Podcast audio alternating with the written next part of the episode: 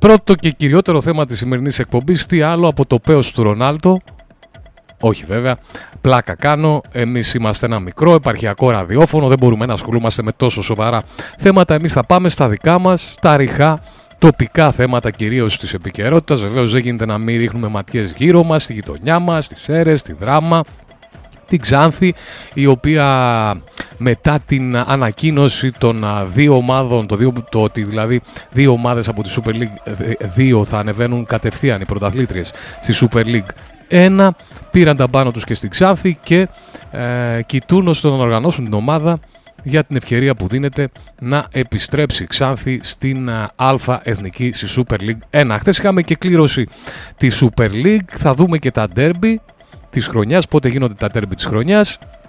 Βέβαια για μας εδώ τοπικά κυριαρχεί για μία ακόμη φορά το θέμα του ΑΟΚ, η κατάσταση που υπάρχει στην ποδοσφαιρική ομάδα της Καβάλας, στον αγαπημένο μας ΑΟΚ, εκεί όπου δεν ευρέθη κάποιος επενδυτής, κάποιος άνθρωπος που να θέλει να τρέξει την ομάδα, εκεί όπου για μία ακόμη χρονιά βρισκόμαστε στο ίδιο έργο θεατές με τον Εραστέχνη να βγάζει λίγες μέρες πριν πρόσκληση ενδιαφέροντος για την ανάληψη της διοικητικής ηγεσίας του ΑΟΚ και το βράδυ της Κυριακής να ανακοινώνει ότι καμία, κανένα ενδιαφέρον δεν υπήρξε για τον ΑΟΚ ώστε να τρέξει τον ΑΟΚ την επόμενη χρονιά. Φανταστείτε, στη ΓΑΜΑ Εθνική μιλάμε, η πρόσκληση ήταν για να τρέξει κάποιος την ομάδα στη ΓΑΜΑ Εθνική. Ούτε εκεί υπάρχει πλέον ενδιαφέρον κάποιος να βγει μπροστά ώστε η ομάδα να έχει ε, ομάδα που της αρμόζει, ομάδα ε, που θα κάνει πρωταθλητισμό εγώ θα έλεγα στη γάμα εθνική και όχι αξιοπρεπή πόρια στη γάμα εθνική. Γιατί αόκησε βρε παιδιά. Όπως και να έχει ακόμα και σε αυτή την κατάσταση θα πρέπει όλοι εδώ στην Καβάλα, όλες οι ομάδες να συνταχθούν νομίζω πίσω από την κορυφαία ομάδα του νομού την ιστορικότερη ομάδα του νομού και να φτιαχτεί μια ομάδα που να κάνει πρωταθλητισμό γιατί όχι στη γάμα εθνική. Θα μιλήσουμε και για τον ΑΟΚ, είναι αρκετά τα θέματα. Βεβαίως, εβδομάδα ρεβάνς ευρωπαϊκών διοργανώσεων, ρεβάνς για την ε, προκριματική φάση του Champions League, εκεί όπου αγωνίζεται ο Ολυμπιακός, εκεί όπου ο Ολυμπιακός θα φιλοξενήσει στη ρεβάνς του 1-1 στο Ισραήλ την Ισραηλινή βέβαια Μακάμπι Χάιφα. Και βέβαια η ρεβάνς των δύο ομάδων της Θεσσαλονίκης, του Άρη και του Πάουκ, του Πάουκ και του Άρη. Δύσκολη αποστολή για τον Πάουκ που πρέπει να ανατρέψει το εις του 2-0 της Βουλγαρίας. Πρέπει να πετύχει τουλάχιστον δύο γκολ για να πάει στην παράταση να μην δεχτεί κανένα, τρία για να περάσει απευθείας στην επόμενη φάση. Εύκολη αποστολή για τον Άρη μετά το 5-1. Νομίζω δεν υπάρχει κανένα περιθώριο αμφισβήτησης ότι ο Άρης θα είναι στην επόμενη φάση. Εκεί όπου θα τον περιμένει η Μακάμπη, άλλη μια Μακάμπη στο δρόμο ελληνικών ομάδων. Αυτή τη φορά βέβαια και να δούμε πώς θα πάει αυτή η εβδομάδα. Βεβαίως θα ακούσουμε και τα δύο παιχνίδια και του ΠΑΟΚ και του Άρη σε σύνδεση με το Μετρόπολης Θεσσαλονίκης. Σε λιγάκι η συνέντευξη που είχαμε, τηλεφωνική συνέντευξη με τον προπονητή της ομάδας Πόλο, της ανδρικής ομάδας Πόλο του ΝΟΘΑΚ, η Ένωση ΝΟΚ ΟΘΑΚ, έφερε τον ΟΘΑΚ και γρήγορα άρχισαν να έρχονται και οι επιτυχίες. Και στην κολύμβηση πάμε καλά αλλά και στο πόλο. Το άθλημα που μας έχει χαρίσει τόσες διακρίσεις σε παγκόσμιο επίπεδο όσον αφορά την Εθνική Ελλάδα και όχι μόνο και σε ευρωπαϊκό επίπεδο και σε συλλογικό επίπεδο. Πολλές διακρίσεις, λογικό για μια χώρα που την περιβρέχει θάλασσα σαν την Ελλάδα έτσι λοιπόν και η Καβάλα διαθέτει την ομάδα, την ανδρική ομάδα πόλου της και τις ακαδημίες της. Μας μίλησε ο κύριος Ανανιάδης, τηλεφωνική συνέντευξη, θα την ακούσουμε λίγο αργότερα. Όπως κάνουμε κάθε μέρα, πρώτα θα μπούμε στην σελίδα της Ελληνικής Ποδοσφαιρικής Ομοσπονδίας να δούμε τι νέα, αν υπάρχουν νέα, μας έρχονται από εκεί. Στις πρώτες ειδήσεις μια δήλωση του Προέδρου της ε, ΕΠΟ, του κυρίου Παναγιώτη Μπαλτάκου, ο οποίος βεβαίως ε, έχει περίπου δύο μήνες που είναι στην Προεδρία. Ο πρόεδρος λοιπόν της Ελληνικής Ποδοσφαιρικής Ομοσπονδίας, κ. Παναγιώτης Μπαλτάκος, προέβη στην ακόλουθη δήλωση σχετικά με φήμες και δημοσιεύματα ως προς τη διαιτησία των επαγγελματικών πρωταθλημάτων. Θεωρούμε σκόπιμο να τονίσουμε τα ακόλουθα. Ουδέποτε υπήρξε σκέψη πρόθεση για τη συμμετοχή Ελλήνων διαιτητών στην ΚΕΔ αναφορικά με τα πρωταθλήματα Super League 1 και Super League 2. Τα πρωταθλήματα αυτά μετά από σχετική πρόταση του κυρίου Μπένετ ανήκουν αποκλειστικά στην αρμοδιότητα των Steve Bennett, αρχιδιαιτής και Χωάο Τζοάο Κάπελα, αν το λέω καλά, manager VAR. Επίσης του Φρίτς Στου Κίλκ, αν το λέω καλά, Αυστριακός Σύμβουλος Παρατηρητών Διαιτησίας. Επιπλέον, από την ερχόμενη αγωνιστική περίοδο, οι αλλοδαποί διαιτητές που προσκαλούνται στην Ελλάδα θα ελέγχονται για την απόδοσή τους. Έτσι, αν η απόδοσή τους είναι χαμηλού επίπεδου και υπάρχουν παράπονα των ομάδων, θα αποστέλλεται στην Ομοσπονδία τους και στην UEFA έκθεση συνοδευόμενη με το βίντεο που τεκμηριώνουν τα λάθη τους. Από ό,τι καταλαβαίνω δίνει λόγο ο κύριος ε, πρόεδρος της ΕΠΟ και λέει όχι δεν θα είμαστε κακά παιδιά, οι ξένοι θα κάνετε κουμάντο στη διαιτησία, μην ανησυχείτε, όμως αφήνει ένα παράθυρο για έλεγχο των ξένων διαιτητών που έρχονται στην Ελλάδα, γιατί βεβαίως και οι ξένοι διαιτητές κάνουν λάθη, δεν κατέχουν το αλάθη οι ξένοι και οι δικοί μας είναι κακοί, αλλά αφού φτάσαμε σε σημείο να μην εμπιστευόμαστε τους εαυτούς μας, να μην εμπιστευόμαστε τους συμπατριώτες μας φτάσαμε να μας κάνουν κουμάντο και μάλιστα να δίνουμε λόγο ότι μη φοβάστε δεν υπάρχει περίπτωση να πάνε σε Έλληνες ε, οι αποφάσεις θα μείνουν στους ξένους. Κάποια σεμινάρια διαιτητών, βοηθών και παρατηρητών βλέπω εδώ στην ΕΠΟ αυτά από την κεντρική αυτή είναι η κύρια είδηση της κεντρικής σελίδας της ΕΠΟ Ίσως όλα αυτά, ίσως η δήλωση μάλλον του κυρίου Μπαλτάκου να έρχεται και σε απάντηση στις δηλώσεις τους χθεσινές του Προέδρου της Super League 1, του κυρίου Μαρινάκη. Θα τις δούμε και τις δηλώσεις ε, κατά τη διάρκεια της κλήρωσης. Κάτι σαν να, ας πούμε, πώς να το πω, μας ρουφάει το αίμα. Κάτι τέτοιο άκουσα χθες. Θα τις δούμε ακριβώς, θα τις ακούσουμε ακριβώς. Πάμε τώρα να πάμε, στην, να πάμε στη Super League 2. Σήμερα το μεσημέρι υπήρχε διοικητικό συμβούλιο εκεί στη Super League 2 στις 12 το μεσημέρι και περιμένουμε να μάθουμε τις αποφάσεις σχετικά βέβαια ήταν το, το Διοικητικό Συμβούλιο ήταν σχετικό με την τηλεοπτική μετάδοση και την υπογραφή συμβολέου με την ΕΡΤ για να μεταδώσει για μία ακόμη χρονιά το πρωτάθλημα της Super League 2 ελπίζω με πιο αναλυτικό και καλύτερο τρόπο από τις προηγούμενες χρόνιες. Αυτά και από τη Super League 2. Δεν θα πάμε βέβαια σε άλλα αθλήματα, θα μείνουμε στο ποδόσφαιρο καθώς είπαμε σήμερα είναι ή μάλλον από σήμερα ξεκινούν και πάλι τα ευρωπαϊκά παιχνίδια. Να πάμε να δούμε λίγο το σημερινό πρόγραμμα, το σημερινό ποδοσφαιρικό πρόγραμμα και αμέσως μετά θα σας κάνω μια πιο αναλυτική ενημέρωση και για τα αποτελέσματα των πρώτων παιχνιδιών. Πρώτα παιχνίδια των ρεβάνς των προκριματικών του Champions League. Στις 6.30 ΑΕΚ Λαρνακάς Midland, στις 8 Βικτόρια Πλζεν Ελσίνκι, την ίδια ώρα Σέριφ Τιρασπόλ, Μάριμπορ, στις 8.30 Ντουντελάνζ Πιούνικ, Shamrock Rovers, Λουντογκόρετς και Σκούπι Ντιναμό Ζάγκρεπ είναι αρκετά δυνατά παιχνίδια στις, στα προκριματικά, τα πρώτα έτσι για αυτή την εβδομάδα, καθώς έχουμε και αύριο παιχνίδια για τα προκριματικά του Champions League, τα πρώτα για αυτή την εβδομάδα. Επίσης, Conference League, τρία παιχνίδια σήμερα, προκριματικά και εδώ στις 7 Lincoln Tobol, στις 8 και 4 το The New Sense Vikingur Reykjavik και στις 9 Balkany La Fiorita. Πάμε όμως να τα δούμε, αυτά ήταν τα σημερινά. Πάμε να τα δούμε τώρα πιο αναλυτικά να δούμε πιο αναλυτικά την εικόνα και στα προκριματικά του Champions League και στα προκριματικά του Conference League. Ακόμη βέβαια δεν έχουν ξεκινήσει τα προκριματικά στο Europa League, ξεκινούν από την επόμενη φάση. Πάμε πρώτα Champions League, β' προκριματική φάση, εκεί βρισκόμαστε. Από τη β' προκριματική φάση ξεκίνησε η ελληνική ομάδα. Έτσι λοιπόν να ξεκινούν οι Revans. Θυμίζω τα πρώτα παιχνίδια Midland, ΑΕΚ Ράλακας, ισοπαλία 1-1. Οι Revans στην Κύπρο, Φενέρμπακτσε, Δύναμο Κιέβου, πρώτο παιχνίδι 0-0.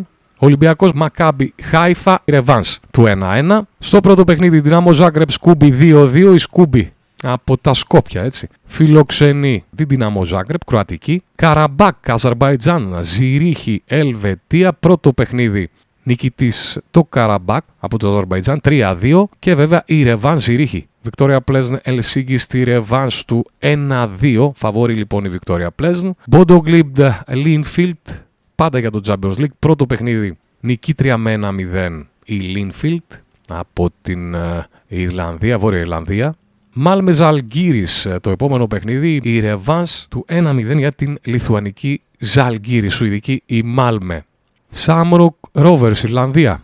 Λουντογκόρετς, το πρώτο παιχνίδι 3-0 υπέρ της Λουντογκόρετς. Σέριφ Μάριμπορ το επόμενο παιχνίδι με τον πρώτο αγώνα να έρχεται ισόπαλος 0-0. Σλόβαν, Μπρατισλάβας, Φερεντσβάρος, Σλοβενία, Ουγγαρία. Πρώτο παιχνίδι νικήτρια η Σλοβένικη Σλόβαν Μπρατισλάβα με 1-2 μέσα στην Ουγγαρία. Και τελευταίο παιχνίδι αυτό της Ντουντελάνζ με την Χιούνικ, αν το λέω καλά έτσι. Πιούνικ, ναι, Αρμενική. Πρώτο παιχνίδι νικήτρια η Ντουντελάνς που ήταν και το φαβόρι. Αυτά για το Champions League. Πάμε να συνεχίσουμε τώρα με την εικόνα των προκριματικών αγώνων. Πάντα είμαστε στους β' προκριματικούς γύρους σε Champions League και Europa Conference League. Όπως είπαμε οι προκριματικοί του Europa League ξεκινούν από τον γ' προκριματικό γύρο. Πάμε στο Europa Conference League με PAOK και Άρη Άρη και ΠΑΟΚ να δούμε τα παιχνίδια που έρχονται αλλά και τα αποτελέσματα των πρώτων αγώνων. Πάρα πολλά παιχνίδια. Μπάλκανη Φιωρίτα στο πρώτο παιχνίδι είχε επικρατήσει η Μπάλκανη με σκορ 0-4. Έτσι λοιπόν είναι και το μεγάλο φαβορή η ομάδα από το Κόσοβο. Επόμενο παιχνίδι New Saints Vikingur. Η Ισλανδική Vikingur είχε κερδίσει 2-0 στο πρώτο παιχνίδι. Επόμενο παιχνίδι Klaxvik Σουτιέσκα 0-0 ο πρώτος αγώνας. Ισόπαλος ε, οπότε έχει ένα μικρό προβάδισμα η Klaxvik. Λεβάντια Χιμπέρνιας πρώτο παιχνίδι νίκη για τη Χιμπέρνιας με, με 3-2 συγγνώμη. Ζρίνσκι Τύρανα, νικητής ε, στο πρώτο παιχνίδι η ομάδα από τη Βοσνία, η Ζρίνσκι, με 0-1, οπότε είναι το φαβορή. Βεβαίως από την Αλβανία τα Τύρανα. Μπατούμι Γεωργία, Λεχπόσναν Πολωνία. Μεγάλος νικητής Λεχπόσναν με 5-0 στο πρώτο παιχνίδι. Έτσι νομίζω έχει διαδικαστικό χαρακτήρα το δεύτερο. Εσκαλντές Ανδώρα, Κλουζ, Ρουμανία. 3-0 είχαν κερδίσει οι Ρουμάνοι στο πρώτο παιχνίδι. Ρεντ Ιμπς Τόμπολ από το Καζακστάν με τους Καζάκους να έχουν κερδίσει με 2-0 στο πρώτο παιχνίδι οπότε η ομάδα από το Γιβραλτάρ έχει δύσκολο έργο στην έδρα της. Ράντνιτσκι, σέρβικη ομάδα με την Γκζίρα από την Μάλτα 2-2 ισόπαλο το πρώτο παιχνίδι. Βέβαια στο παιχνίδι της Γκόμελ με τον Άρη 5-1 νικητής ε, ο Άρης ε, στο πρώτο παιχνίδι. Γκόμελ Άρης ε, διαδικαστικού νομίζω χαρακτήρα το δεύτερο παιχνίδι, το οποίο και θα γίνει στις 27 Εβδόμου στις 9. Συνεχίζουμε με πολλές οι ομάδες, είναι πολλά τα παιχνίδια. Συνεχίζουμε με την κυπριακή ομάδα των Αποέλ που στο πρώτο παιχνίδι έφερε 0-0 στη Βουλγαρία με την Μπότεφ Πλότβιτ. Έτσι είχε ένα μικρό προβάδισμα για τον δεύτερο αγώνα στην Κύπρο. Καμπάλα Φέχερβαρ το επόμενο παιχνίδι με μεγάλη νικήτρια την Ούγκρικη Φέχερβαρ 4-1 το πρώτο παιχνίδι και μεγάλο φαβόρι. Μακάμπι Νετάνια Μπάσα Ξεχύρ 1-1 το πρώτο παιχνίδι στην Τουρκία. Νεύση Άρες Λεμεσού με τον Άρη Λεμεσού να έχει επικρατήσει με 2-0 στο πρώτο παιχνίδι. Χάμρουν Βελέζ με τη Χάμρουν να έχει κερδίσει και να είναι το φαβόρι 0-1 στο πρώτο παιχνίδι. Στεάουα Σαμπουρτάλο η ομάδα από την Γεωργία, η Σαμπουρτάλο, είχε κερδίσει με 1-0 στο πρώτο παιχνίδι. Νομίζω η Στεάουα μπορεί να το ανατρέψει. Να δούμε. Τσέσε Κασόφια Γκόρτσε Πέτροφ από τα Σκόπια. 0-0 στα Σκόπια το πρώτο παιχνίδι. Δύναμο Μίνσκ με Χάπολ Μπερσεβά. Η Ισραηλινή ομάδα έχει κερδίσει με 2-1 στο πρώτο παιχνίδι. Μακάμπι Τελαβίβ Ζήρα με τους Ισραηλινούς να έχουν κερδίσει 0-3 μέσα στο έδρα της Ζίρα, της Αζέρικης Ζίρα. Βλάζνια Κραϊόβα ήταν το πρώτο παιχνίδι. Η Αλβανική Βλάζνια είχε πάρει ισοπαλία στην Αλβανία 1-1. Τώρα πάει στη Ρουμανία, στην Κραϊόβα. Πάιντε Αραράτ 0-0 το πρώτο παιχνίδι. Κισβάρντα Καϊράτ με την Ουγγρική Κισβάρντα να έχει κερδίσει τους Καζάκους της Καϊράτ στο Καζακστάν με 0-1. Κόνιασπορ Μπάτε Μπορίσοφ. Η Κόνιασπορ, η τουρκική, είχε κερδίσει μέσα στην ε, έδρα της Μπάτε Μπορίσοφ με 0-3. Ολίμπια Λιουμπλιάνας Σέψι από την Ρουμανία. Οι Ρουμάνοι είχαν κερδίσει με 3-1 στην ε, Ρουμανία στο πρώτο παιχνίδι. Όσιγεκ Κιζιλζάρ με την ε, Κροάτικη Όσιγεκ να έχει κερδίσει με 1-2 στο Καζακστάν. Young Boys Λιεπάγια. Η Young Boys επικράτησε με 0-1 στο πρώτο παιχνίδι εκτός έδρας. Λέχια Gdansk με την Rapid Vienna 0-0 στην Αυστρία το πρώτο παιχνίδι. Lillestrøm Σεϊναγιόεν. Εδώ είχαμε νικητές τους Νορβηγούς επί των Φινλανδών της Σεϊναγιόεν στο πρώτο παιχνίδι στην Φιλανδία με 0-1. Μπουντούτσνοστ Μπρέινταμπλικ 2-0 είχαν κερδίσει οι Μπρέινταμπλικ της Ισλανδίας. Viking Σπάρτακ Τρνάβας 0-0 το πρώτο παιχνίδι ισόπαλο. Μούρα Σεντ Πάτρικ 1-1 το πρώτο παιχνίδι. Σλάβια Πράγα Σεντ Τζόζεφ διαδικαστικός ο χαρακτήρας του παιχνιδιού καθώς οι Τσέχοι είχαν κερδίσει με 0-4. Είναι η ομάδα που θα αντιμετωπίσει ο Παναθηναϊκός. Newtown με τη Σπάρτακ Τρνάβα 4-1 είχαν κερδίσει οι Σλοβάκοι τους Σουαλού στην Σλοβακία. Βίμποργκ Σούντουβα 0-1 οι Δανείοι είχαν κερδίσει τους Λιθουανούς στο πρώτο παιχνίδι και είναι το φαβορή. Ντουνάισκα Σλοβακία Βίκινγκουρ 0-2 είχε κερδίσει η Σλοβένικη ομάδα, η Σλοβάκικη συγγνώμη ομάδα. Οι Δανείοι της Μπρόντβι φιλοξενούν τους Πολωνούς της Πογκόν 1-1 το πρώτο παιχνίδι. Η Τούσλα από την Βοσνία. Φιλοξενεί τους Ολλανδούς η Αλκμαρ. Η Αλκμαρ έχει κερδίσει 1-0 στο πρώτο παιχνίδι. Η Σλίγκο από την Ιρλανδία φιλοξενεί τη Motherwell από τη Σκωτία. Είχε κερδίσει η Ιρλανδική Σλίγκο στην Σκωτία με 0-1. Έλφσμποργκ Μόλντε το επόμενο παιχνίδι με την Μόλντε να έχει επικρατήσει με 4-1 στο πρώτο παιχνίδι. Βαντούζ με αντίπαλο την Κόπερ πάντα για τα προκριματικά του Conference League. Τα... Η ρεβάνς των πρώτων παιχνιδιών. Στο πρώτο παιχνίδι η Κόπερ είχε κερδίσει 0-1. Τρε Φιόρι με Τόρσχαβν με τους ερασιτέχνες της Τόρσχαβν από, τη, από τα Φερόε να έχουν κερδίσει 1-0. Ρίγα Ρουζόμπεροκ 0-3 στο πρώτο παιχνίδι είχε κερδίσει η Ρίγα και λογικά θα περάσει. Crusaders Βασιλεία με τη Βασιλεία να κερδίζει 2-0 στην Ελβετία. Ντρίτα Antwerp 0-0 το πρώτο παιχνίδι. Λάτσι Πετροκούμπ 0-0 και αυτό στο πρώτο παιχνίδι. Τσουκαρίτσκι Ρασίνγκ Γιούνιον με την Τσουκαρίτσκι να έχει κερδίσει και 1-4 στο πρώτο παιχνίδι. ΠΑΟΚ Λέφσκι Σόφιας. Η Λέφσκι είχε κερδίσει με 2-0. Βεβαίως ε, το παιχνίδι του ΠΑΟΚ την Πέμπτη στις 8 και μισή. Πάμε να τελειώσουμε σιγά σιγά. Πούσκας Βιτόρια Γκιμαράες. Οι Πορτογάλοι είχαν κερδίσει με 3-0 τους Ούγγρους στο πρώτο παιχνίδι και είναι το φαβορί. Τζουργκάρντεν Ριέκα το επόμενο παιχνίδι. Τζουργκάρντεν είχε κερδίσει με 1-2 μέσα στην Κροατία. ΑΪΚ Στοκχόλμης Βόρσκλα Πολτάβα. 3-2 είχαν κερδίσει οι Ουκρανοί της Πολτάβα στο πρώτο παιχνίδι.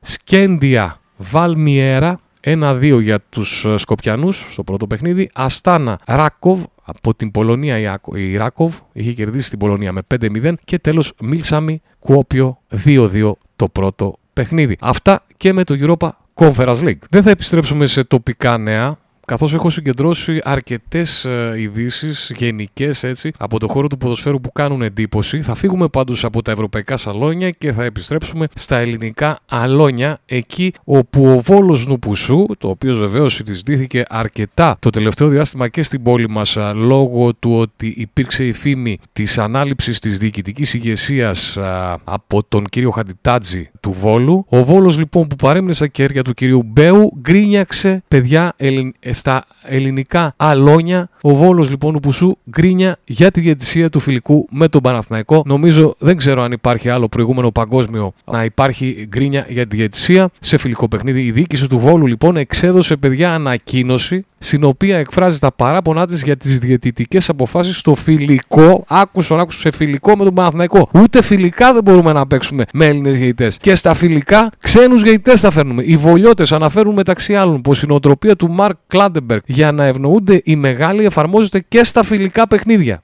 Όλη η ανακοίνωση, η νοοτροπία και η πρακτική του κυρίου Κλάντεμπεργκ να ευνοούνται οι μεγάλοι για να μην διαμαρτύρονται όχι μόνο έχει υιοθετηθεί από την πλειοψηφία των Ελλήνων διαιτητών, αλλά χθες αντιληφθήκαμε ότι εφαρμόζεται ακόμα και στους φιλικούς αγώνες. Και επειδή από ό,τι φαίνεται διαιτητές όπως ο κύριος Παπαπέτρου, ο κύριος Κουτσιάφτης εφαρμόζουν στο ακέραιο αυτή την αρρωστημένη τακτική, προφανώς διότι έχουν έλλειψη αξιοπρέπειας, ελπίζουμε ο κύριος Κλάντεμπεργκ να τους πάρει μαζί τους στην Αίγυπτο, όπου θα συνεχίσει την καριέρα του. Άλλωστε τα δύο τελευταία χρόνια τους έχει εκπαιδεύσει καλά.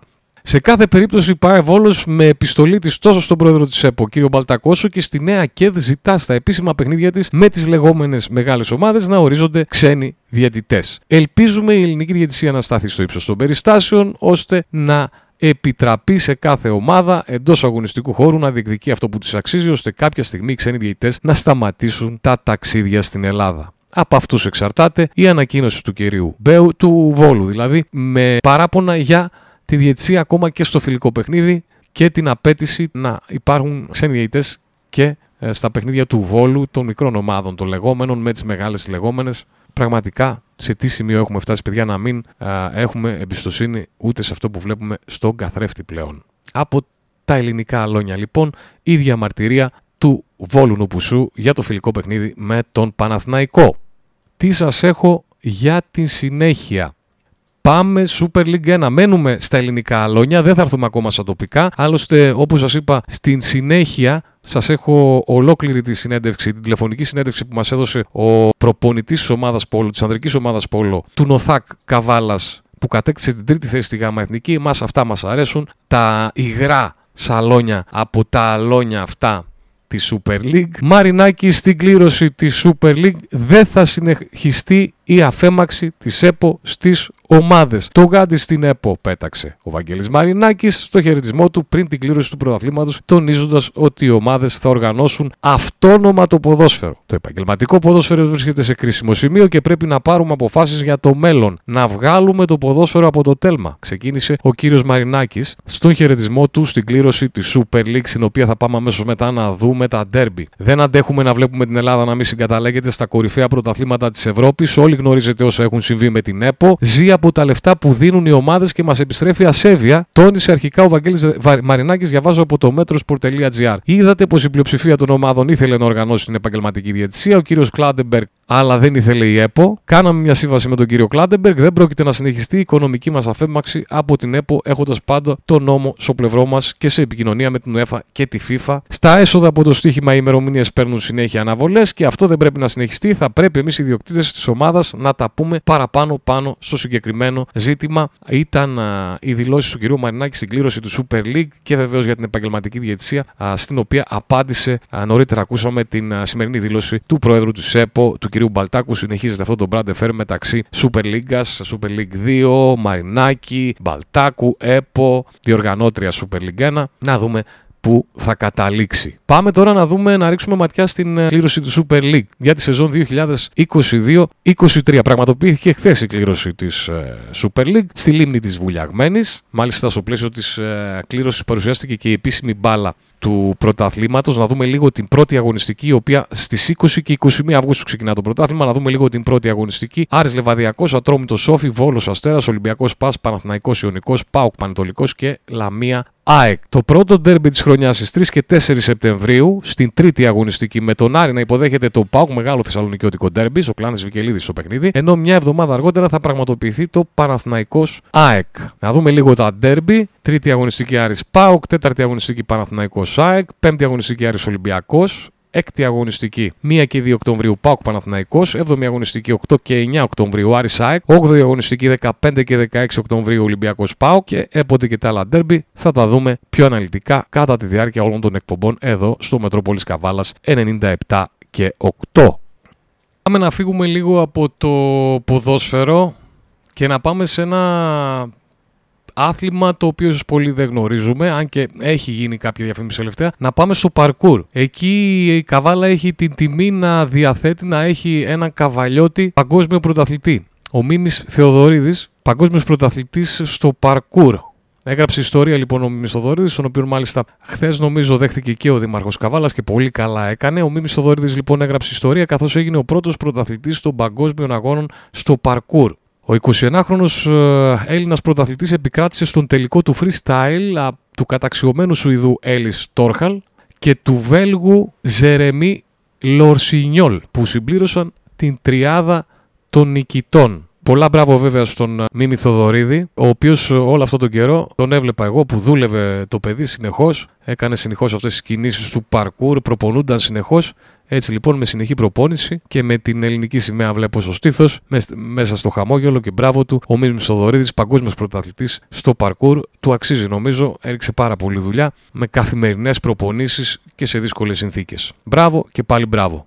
Και μια και επιστρέψαμε στην uh, Καβάλα, μια και επιστρέψαμε στην Καβάλα, χθες λέγαμε για το γυμναστικό σύλλογο Ελευθερούπολης. Πολύ καλές μεταγραφές, πολύ καλές ανανεώσεις. Ξεκίνησε και η διάθεση της ε, κάρτας φιλάθλους στο γυμναστικό σύλλογο Ελευθερούπολης, ο οποίος γυμναστικός σύλλογος Ελευθερούπολης, με τα δεδομένα που εγώ γνωρίζω τουλάχιστον από τις προηγούμενες χρονιές και γνωρίζουμε όλοι την πολύ καλή βαθμολογική θέση που είχε τα προηγούμενα χρόνια ο γυμναστικός Ελευθερούπολης στην Α2, νομίζω ότι μπορεί να ελπίζει βάσιμα πλέον στην άνοδο στην Α1. Καθώς κάτι που ήταν δεδομένο εδώ και μέρες, κοινοποιήθηκε πλέον στον ΕΣΑΚΕ και εντός των προσεχών ημερών αναμένεται να γίνει και επίσημο, καθώς την επόμενη χρονιά, το 2022-2023, θα προβιβαστούν τέσσερις ομάδες από την Α2 στην Basket League. Η Ελληνική Ομοσπονδία ενημέρωσε επίσημα τον ΕΣΑΚΕ για την απόφασή της στο Διοικητικό Συμβούλιο που έγινε το απόγευμα της Δευτέρας 25 Εβδόμου και αναμένεται να ανακοινωθεί τις επόμενες μέρες. Η Ελληνική Ομοσπονδία Καλαθοσφαίρισης πήρε αυτή την απόφαση προκειμένου τη σεζόν 23-24 η Basket League να διεξαχθεί με 14 ομάδες όπως αρχικά είχε συμφωνηθεί. Αυτό σημαίνει ότι σύντομα θα αλλάξει και η προκήρυξη για το πρωτάθλημα της Α2, για το οποίο προβλέπεται άνοδος δύο ομάδων αντί τεσσάρων. Τέσσερις ομάδες λοιπόν στην Α1, καθώς και εκεί έχουμε αναδιάθρωση, θα έχει 14 ομάδες η Basket League, αν θέλετε. Πάμε λίγο στο σκάκι καθώς έχουμε Open διεθνές τουρνουά σκάκι στην Καβάλα, το οποίο μάλιστα έχει και τη δική του ιστορία. 260 σκακιστές από όλο τον κόσμο, μάλιστα 40 από αυτούς είναι και κάτοχοι τίτλων, θα βρεθούν στην Καβάλα για να παίξουν βέβαια σκάκι από τις 26 Ιουλίου έως και τις 2 Αυγούστου. Για μία εβδομάδα λοιπόν είχαμε και συνέντευξη τύπου από τον δήμαρχο, ο οποίος γνωστοποίησε ότι στο φετινό τουρνουά δήλωσαν συμμετοχή 260 σκακιστές από 22 χώρες, με τις πιο μακρινές να είναι η Βραζιλία, ο Καναδάς και η Ινδία. Οι 40 από τους 260 είναι τιτλούχοι. Οι συμμετοχές ε, θα ήταν περισσότερες όμως πολλοί προτίμησαν να λάβουν μέρος στην σκακιστική Ολυμπιάδα που θα διεξάγεται τις επόμενες μέρες. Ο προπολογισμό του κόστους της διοργάνωσης είναι 45.000 ευρώ, εκ των οποίων 6.000 θα καλυφθούν από το Δήμο, 6.000 από την Αντιπεριφέρεια, 2.000 από το Επιμελητήριο, ενώ η οικονομική συμμετοχή θα έχει και η Διεθνής Ομοσπονδία Σκακιού, της οποίας σφραγίδα συνοδεύει α, για πρώτη φορά τη διοργάνωση. Αυτά και για το τουρνουά Open Διεθνές Τουρνουά Σκάκι που διεξάγεται στην Καβάλα από την 3η 26 Ιουλίου μέχρι και τις 2 Αυγούστου, 3η 2 Αυγούστου. Μετρόπολης Καβάλας 97,8. Σκοράρουμε ψηλά.